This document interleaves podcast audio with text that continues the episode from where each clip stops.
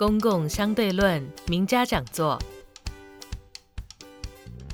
那现在很好啊，就是全国的人呢，现在二零二四的总统大选里面呢，能源政策应该是全民最重视的一块。对，所以你看，三个主要的候选人赖清德、何文哲、这个侯友谊，第一个丢出来的政见公布的就是能源政策。对，那这一部分，我想邀请呃叶老师，您是专家哈，就是说跟他们评论一下，就大概可行性会怎么样？好，我们就一个一个来看哈。是。啊，我我我觉得，我个人觉得，在这些总统参选人都能够把能源政策落定为他们最重要的政策选项之一，我觉得这是很好的肯定的啦。是，对，这是好事，因为表示总统参选人都能够重视台湾在这个能源部分，确实会是一个重要的议题嘛。因为我们百分之九十八的能源都依赖进口啊，所以能源政策当然至关重要。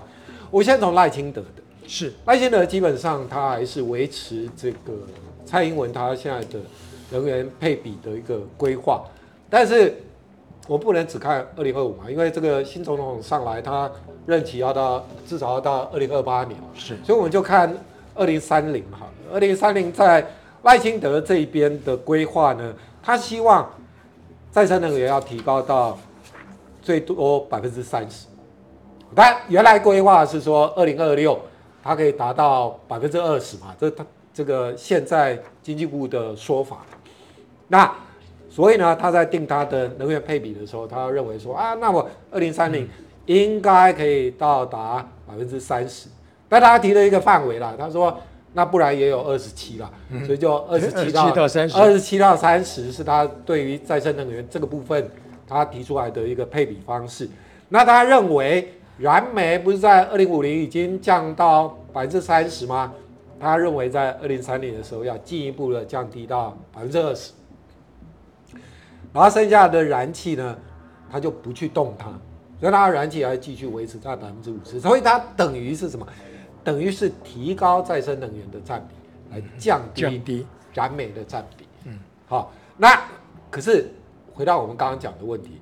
如果你今天要让我们的企业在出口它产品的时候有竞争力，你势必要逐步的降低你的这个排碳电力。对。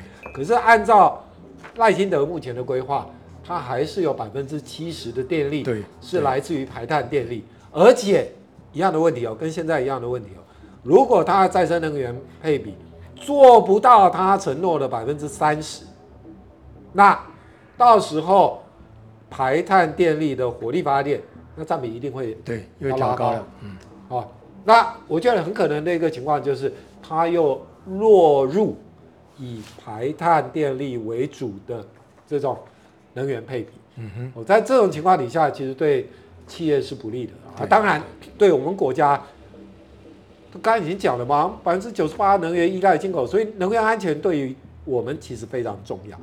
那就。你又是把主力压在天然气，就不符合能源安全的需求嘛？因为这个我我跟这个叶老师这个报告一下，哪里？我们这个跟几个就是退役的这些将军呢，就是上礼拜开了一个会，是他们说啊，这个燃气高是就国防来讲、军事来讲是最脆弱的，是啊，因为这个。我们现在储存的量大概是九天到十天，对。他所以呢，只要在这个台湾海峡被围个七天呢，那个气马上就会产生问题。对啊，对，对啊。所以我们我们才讲啊，这是完全不符合能源安全要求的一种能源配比嘛。你 刚刚好黄老师提到这个，我们的这些燃料的安全存量啊，我们的燃煤其实有三十六天哦，是超过一个月啊。对。我们的燃气就刚刚您讲的嘛，就顶顶多到十一天，那十一天那个还是冬天哦，没有错，用量没那么高的时候，真正在夏天的时候只剩下七天呢、啊。那没错啊，你到时候人家来个演习，哎，不要真的包围，你就演习就好了，演习就已经会影响到天然气的运输进口的部分了。上一次佩洛西 对 访台之后，他不是来一个环岛演习，那时候其实。高雄的那个天然气接收站有受到影响，因为它有个演习区域刚好在永安接收站的外面的海域。对对对，所以那时候船有进来了，但是它要绕道而行，是是，那成本就会增加。好，啊，所以这对于赖清德这样子的一个配比，我没有办法放心呐，啊，真的，因为他最后的重点在再生能源发展不及的情况底下，啊，最后可能还是要走回占比比较高的这个火力发电。对，因为赖清德讲过一句话，他在参加台大学生会活动的时候，他有特别提到说，哎，这个 核电呢，我们可以。已经停止运转的机组可以暂时给予保留。嗯，万一以后碰到刚刚提到，哎，万一被包围了，呃，发生紧急状况的时候，可以重启核电。核电本来就不是用来作为紧急备用机组啊。对。但他因为反核嘛，嗯，所以他就想说啊，我把它当成紧急备用机组啊。那紧急备用机组，你真的要把它当成紧急备用，也不是不行。嗯，但是。你的机组要让它演绎，因为你不演绎，对，这机组都执照都到齐了，嗯哼，它就要除役啦，对，除役就要开始拆了，那到时候拆光了，你拿什么来紧急启用啊？所以你不要只嘴巴讲一讲，紧急的时候启用，你真的要做到你紧急时候启用，你现在就要让这些机组都能够演绎，而且要。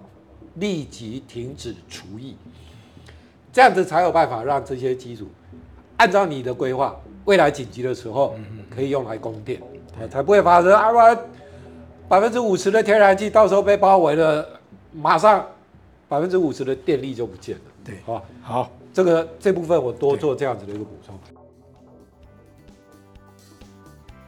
公共相对论名家讲座。我们提供您更多公共事务的接触与知识，我们为您亲身参与公共事务提供契机，期待您下次的收听。